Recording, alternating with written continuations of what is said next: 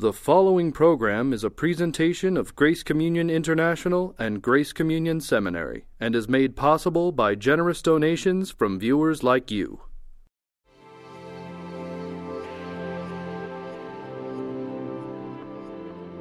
On this episode of You're Included, theologian Dr. Daniel Thimell explores how Christianity is primarily about relying on Christ's completed work for us. Our host is Dr. J. Michael Feazell. Thanks for joining us. Glad to be with you again. Why is it that most Christians seem to think that Christianity is primarily about right behavior? There are probably a number of reasons for it. I think one of them is, frankly, that a lot of the preaching that they're exposed to assumes that. Um, a lot of preaching is, frankly, works religion. It's all about advice on, on how to be a better parent, how to be a better father, how to uh, uh, be a more effective Christian, um, how to pray better. And all these how to sermons uh, leave one to, th- to think that the Christian life is mostly about performance. Now, of course, God does care about the life we live, and uh, He does care about the kind of parenting that we engage in and, and all of these things. But when we put the focus on the how, we make it look like Christianity is a matter of, of, uh, of performance. And as a matter of fact, we should be focusing on the who. We should be focusing on who is Christ? What, what has He done for us? How has He included us in His life? And then see that as a basis for the Christian life. I think another reason uh, that uh, that most Christians are focusing on behavior is that we live in a performance-based society. Uh, raises are based on performance. Uh, uh, relationships are based on performance. And so we're, we're used to that. It's in the air we breathe, it's in the water we drink. And so it's very natural for us to interpret the ways of God based on the ways of humanity. So there's a difference between uh, salvation on the one hand, which is by grace, and behavior, while it's important, is not what our salvation is based on. Right. Uh, the, the life that we live is a response to grace. It's not a condition of grace.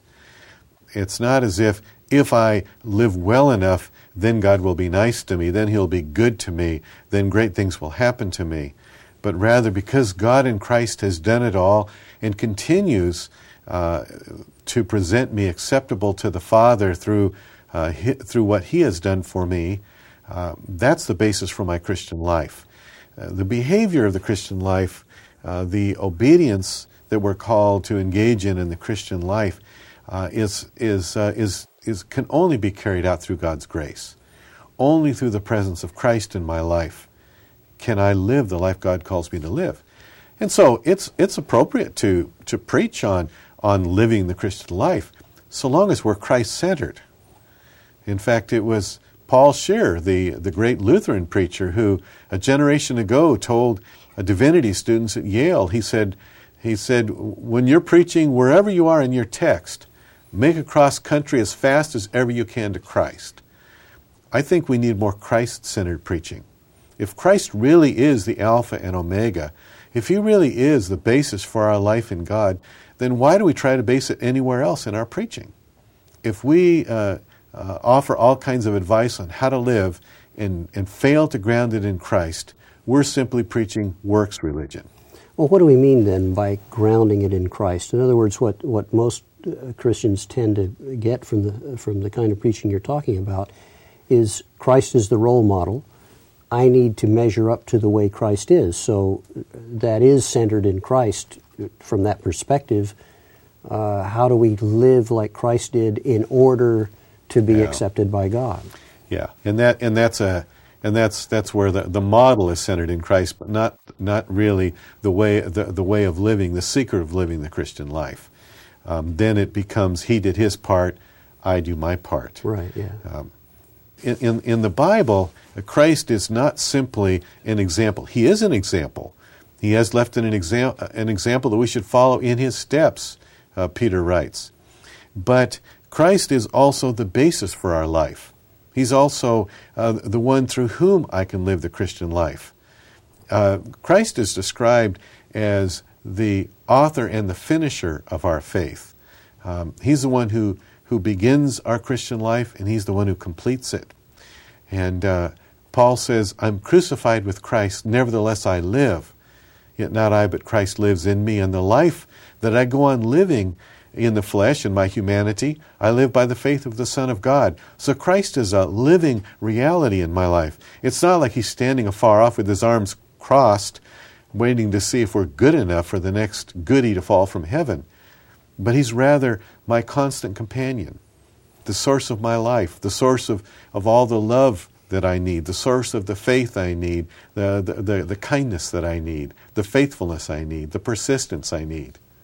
We tend to think that if, uh, if I am being faithful and I am being patient, then Christ is living in me. But if I'm not being uh, that way, if I'm not measuring up to the standards of God, well, then Christ isn't living in me. Mm-hmm. So uh, unless I'm measuring up, mm-hmm. Christ isn't in me, and I better measure up better in order for Christ to be living in me. Mm-hmm. Uh, do, uh, what's what's wrong with that? Well, I, I, I would say that uh, the Christian life is not an on again, off again kind of thing like that.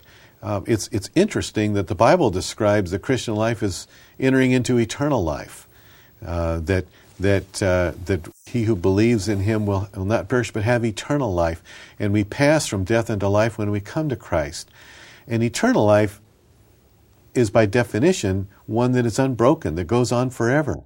God says there's nothing that can cause you to fall out of my wagon. You're mine. I, I'm committed to you, and the life I've given you is for keeps. You're always going to be my boy. You're always going to be my daughter, and and uh, and nothing can change that. The the kind of life we live is not an anxious life. It's not a nervous life. It's not a fearful life. It it, it should be uh, a joyful life, because God in Christ has done it all, and, and He's going to get me safely there. And whether whether I'm up or I'm down, uh, God will continue to love me. And it's very interesting that marriage is is described in in uh, uh, English uh, in the traditional English uh, wedding ceremony as being a covenant. It's a covenant, not a contract. It's a covenant. See, a contract would be if you perform well enough, then I'll perform well enough. You scratch my back, I'll scratch yours. And many people, frankly, even though they uh, go through the marriage ceremony, uh, uh, which promises undying love, in fact, see it as a contract. And, and, then, uh, and then when the other person pleases them less than someone else, when the other person lets them down, or maybe they get sick or they become disabled, they say, Well, I just didn't love them anymore. I needed to find someone else to love. But we all know that, that in the marriage ceremony, we're, saying, we're promising to, to love the person for richer, for poor, in sickness and in health, till death us do part. It's an unconditional promise. Now, how can we make that kind of an unconditional promise to a, a fallible person, a weak person, a frail person? How can we, as re- weak, frail persons, make that kind of promise? Well, the Apostle Paul tells us in Ephesians 5 when he says, Love one another as Christ loved the church, who, uh, who loved her and gave himself for her. And so it's the sacrificial love of Christ that is the basis for our life together in marriage. And it's through Christ that I can forgive when my spouse says something hurtful or does something uh, that's, that's uh, not right. Uh, I can be forgiving because God in Christ is forgiving through me. And, and, but this model of a marriage is the same way that God treats us in all of life. He treats us unconditionally. He loves us for richer, for poor, in sickness and, and in health. Uh, it's, it's very interesting that everybody probably knows the great love chapter, 1 Corinthians 13. And it says, Love bears all things, hopes all things, believes all things, endures all things. Love never ends. And we, uh, we, we often include it in the marriage ceremony. Uh, one time I uh, read that in a wedding ceremony, and uh, one of the groomsmen came up to me afterwards and said, Hey, that was a really cool poem. Where'd you get it? And I said, Well, it was from the Bible. And it's describing uh, the, the love that God intends to be the basis for marriage.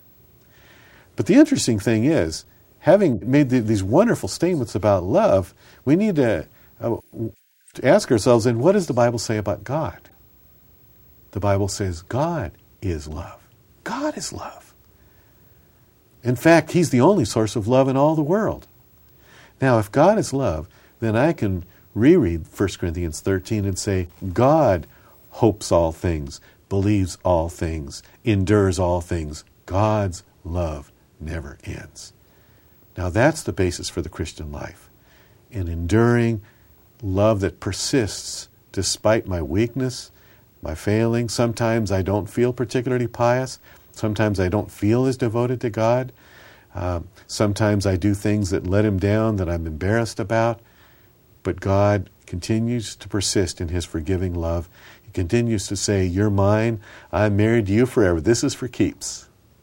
So the gospel really is about a, a relationship, about um, the good news is who God has made you to be in Christ, not good news about a potential bonus if you meet certain requirements.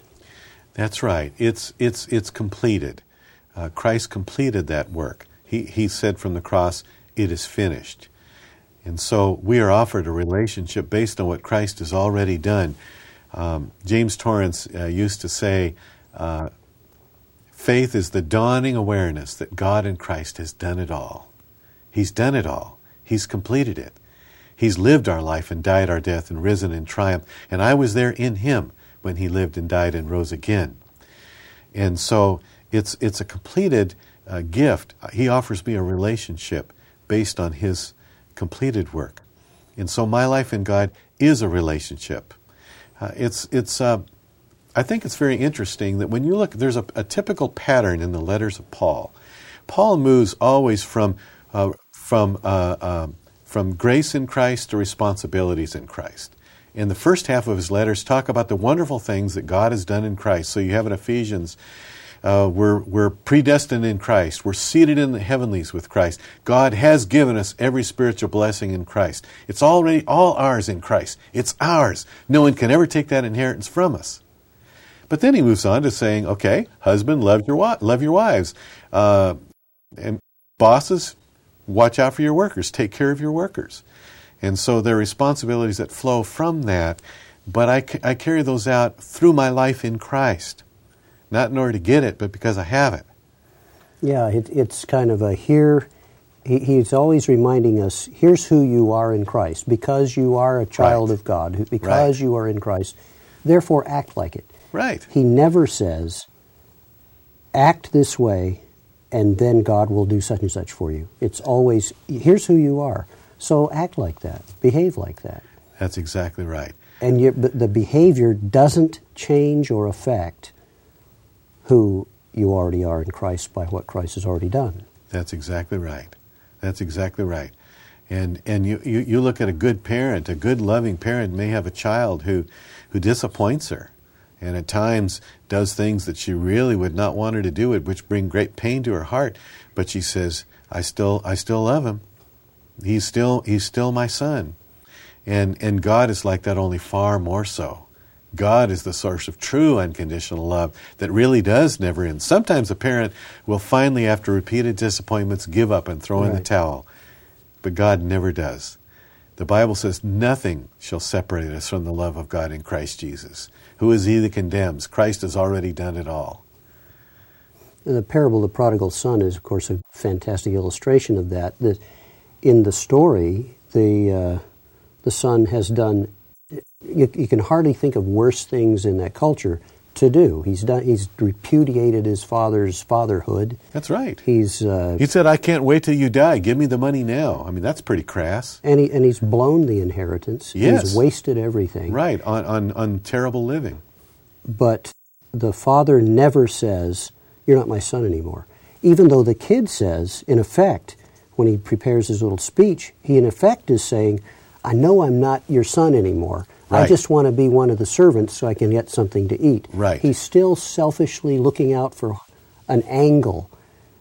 He's not even repentant in that sense. He's looking for an angle. Father, I have sinned, but but his his take on that is just let me be one of the servants so I can get a meal. And the father doesn't even listen to his speech. Right. He says it's not about performance. It's not about what you can do because you can't do it.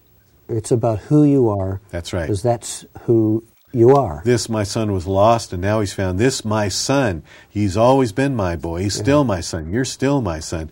We're going to throw a party because it never was about your worthiness or your performance. Yeah. And we can picture him when he's in, off in the far country, uh, breaking his father's heart every day by the way he's living. We can picture the father every day going out on the porch and scanning the horizon, seeing if that's the day his boy's coming home because he's never stopped loving him, he never stopped having a place for him in his heart. And yet, all of us can identify with the older brother who says, This is the most unfair, dumb thing in the world. That's right. That's right. Say that's we can fair. hardly identify with, with, with the younger son. That's right. That's because we're far more aware of the sins and failings of those around us than we are of our own. Yeah. We're experts in the fa- in, in the faults of those around us. And if we are experts in our own, Mm-hmm. we're so depressed we can't believe that something like that could be true. Right. In both cases, whether we're looking at others or looking at ourselves, we should be looking at Christ. And and that's the problem. That's the problem. Which problem. is why Christ told the parable. Exactly. Exactly. And so t- Jesus said one day two people went to the temple to pray. And the one person prayed, Lord, I, I'm really cool. I thank you that I'm not like this wretched sinner over here. You know, I've always kept your, I've always kept the rules. And the other the other man said, Lord, I, I'm a sinner. I have blown it. I have done terrible things. And, and Lord, be merciful to me, a sinner. I have nothing to offer you. I just ask you for mercy. And Jesus interpreted that story. He said that the, the second man, not the first, went home right with God. It wasn't performance at all, it was receiving mercy. Yeah. Robert Capon talks about that in that parable in his book about parables. Yes. And he says the problem is that we love that parable and we say, boy, that's beautiful. I, you know, I like that. But what we don't want is for that forgiven, admitted sinner to come back the following week with that same prayer. right. We want him to come back with the other prayer that now says, yes. I've been doing all the right things. Yeah. But we never graduate beyond our need for grace. We never stop needing God's mercy. We live our lives by His mercy and by His grace, by the life of Christ in us. We, we feel, though, guilty doing that. We feel like, Yeah. because after all, we wouldn't forgive someone, and we don't forgive ourselves for doing the same thing over and over and That's over. right. and We, we yeah, there, there's finally a limit. We've we've had it, you know. We that's the way we treat other people. We might be very understanding and very forgiving for, for many many times, but there comes a point where that line's crossed and we, we give up. Uh, but but it's interesting that Jesus talks when when Jesus compares humans and God, he say if you being human know how to give good gifts to your children, how much more? How much more will your Father in heaven? So that God's love and his, is far greater. It's much more than ours. So much more that it's totally unconditional. And, and, and the Bible says the gifts and the calling of God are, are without repentance. He never takes them back. Aren't we afraid uh, to rest in that? In other words, we, we've sinned, we know it, we're full of guilt, shame, and doubt, and frustration, and anxiety, and, and we are afraid to say, This is already taken care of. I don't need to dwell on this and worry about it and be, I, I need to move on and, and trust in and rest in the, the grace and forgiveness of God and in my relationship with Him which is separate from the consequences of what I might have done, mm-hmm. as far as having to, you know, reap what I have sown, in the sense of sin hurts. There are, there are consequences, and God doesn't always protect us from the consequences of our actions. If we drive drunk, we may well cause an accident, and that accident won't be reversed the minute that we're sorry. It, we, there's still those consequences, but God has forgiven us. So there, so we have to learn that salvation is different from the natural consequences of our sins. We're going to experience those, but we don't need to fear Right. that God has dumped us and, and given up on us and forsaken us, and that our salvation is in jeopardy Right. because of the sin. We keep- That's where we we mix the two and I think so. And I, I I think we're forever projecting our human experience onto God and thinking that He's like people we know. Right. And, and, and just as other people finally lose their temper, lose their patience, lose, and especially me. right, especially myself, He must be like that. Uh, and, and we've also learned that, that if, if something sounds to be too good to be true, it probably is. You Right. know, beware of the Bernie Madoffs who promise you an enormous return on your money. Right. Uh, and so if somebody comes along and says, God will love you no matter what. God's mercy is there for you no matter no matter what you have done or do. It is still there for you. We say, wait a minute now. You're just feeding me a line. It sounds astonishing. It's scandalous. Uh, and and of course Paul described the gospel as a scandal, a, a stumbling block. It was a, it was a scandal to both Jews and Greeks for different reasons. They uh, they the the gospel surprises us, collides with our common sense understanding of things, and and, and too often uh, we're far more aware of our failings than we are of the goodness of God. Far more aware of our sins than we are of His mercy. And, and uh, so we need to look away from ourselves to Jesus. It, it's a remarkable fact when you look at the time when Christ was arrested, and Judas and Peter both, in essence, committed the same sin. They both betrayed Jesus within hours of each other. One of them despaired and took his own life, and the other, Peter, returned to the Lord and received his mercy. Uh, there was no basis for Peter to be forgiven. It was blatant what he did. There was no, he didn't deserve another chance. He even swore, saying, "I've never, I've never met him. I've never known that man." When he was asked, uh, surely he was, he was with that Galilean. But, but Jesus loved him. He never gave up on Peter, and he never gives up on you or me in this life. When something bad happens, we often tend to think uh, this is evidence that God has is punishing me for for my failure to measure up. He's against me, and uh, he's turned his face from me. And and what hope do I have? Because uh, obviously I'm under his curse. And of course, Yeah. sometimes that's exactly what someone at church tells you. Yeah. Uh, there is no causeless curse, so you know you're God's getting you. He's getting even right, with you here. Right. Yeah, I think sometimes we do have a have that kind of a, a God who's a mean ogre with a big stick or something, and uh, and it's again because we're so focused on our own sin that we don't we uh, and our own failings as human beings that we fail to look at God uh, through the eyes of Christ. We fail to look at Him through Christ, and we we substitute another God for the God and Father of our Lord Jesus Christ. So, what do we do with the the bad things that happen to us? How do we cope with that in terms of who we are in Christ? I think that's a crucial question to ask because, as Jesus said, in this world you have tribulation. Uh, sometimes uh, we've been so interested to get people to accept Christianity or to come to Christ that we make promises that the gospel does not promise.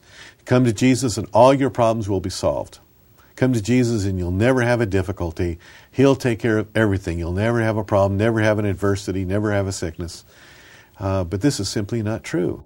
Uh, Paul himself, the, uh, the greatest missionary this world has ever seen, the author of most of the books of the New Testament, um, said that he had a, a terrible experience, a painful experience. It was this jagged thorn in his flesh, and he kept praying to God, Take it away. And God said, No, my grace is sufficient for you, for my grace is made perfect in weakness. And sometimes God says that to us. He says, Yes, you've experienced brokenness. You're, you're experiencing a terrible thing that's happening to you in your life, and you are asking, God, just take it away from me. But, uh, but God says, That's not my plan. Uh, in, in, in my own uh, life, uh, um, my late wife, uh, Adrian, uh, was battling cancer. And she was a godly woman, a, a, a humble, Christ centered person. And when we found out she had cancer, we did everything we could. We, we took her to the doctors. We tried medical treatment, but there was no treatment for her particular cancer. And we prayed, knowing that God had healed many people uh, and that there, there, uh, uh, verses in Scripture urging us to pray to God if we're sick and ask for healing. So we prayed uh, over and over again for healing. In the course of my wife's uh, illness, um, she had to have uh, surgery seeking to remove that cancer. They actually removed her eye, one of her eyes, and uh, and the hope was that that would contain the cancer. But in fact, it didn't, and uh, and later on, it was it was clear to the doctors that that uh, that there was no cure for her. And and one day when I was praying, uh, asking for healing, I, I I I didn't hear an audible voice, but I heard an inner voice that I believe was the Lord speaking to me, saying, uh, "Dan, you've asked for healing over and over again for her." He says, "But you've never asked what what is my purpose in all of this, and I, I want you to know I could heal her, uh, and I could." Uh, heal this cancer now, but she would continue to be sightless in one eye. She would continue to be less than whole in this life. Or I could heal her completely. And I'm going to heal her completely. Now, that wasn't what I wanted to hear. But God has a mercy that sometimes is a severe mercy. Sometimes it involves taking us through pain, through difficult experiences. But I think that God can deepen our love for Him, deepen our compassion for others, and uh, and deepen our understanding of life when when we walk through these painful experiences with Jesus, who, after all, uh, continues to have nail scarred hands. It's very interesting that the humanity of Jesus not only means uh, that I'm included in Christ's life now, and that He represents me to the Father, and all those good things. It also means He continues to bear our scarred humanity. In, in, in Jesus, who appears to the disciples after he rose again, still had scars in his hands. My Jesus has scars. And he tells Thomas, who doubted that Jesus had really risen again, um, Behold the nail prints in my hands. In other words, you'll know me by my scars. And so Jesus understands. God understands our pain. He understands our difficulties. He knows about our scars and He walks through those scarring episodes of life with us, brings us comfort, brings us mercy, but doesn't always give us that detour. That God doesn't guarantee us an untroubled uh, passage from here to heaven, only a safe arrival. You've been watching You're Included a production of Grace Communion International.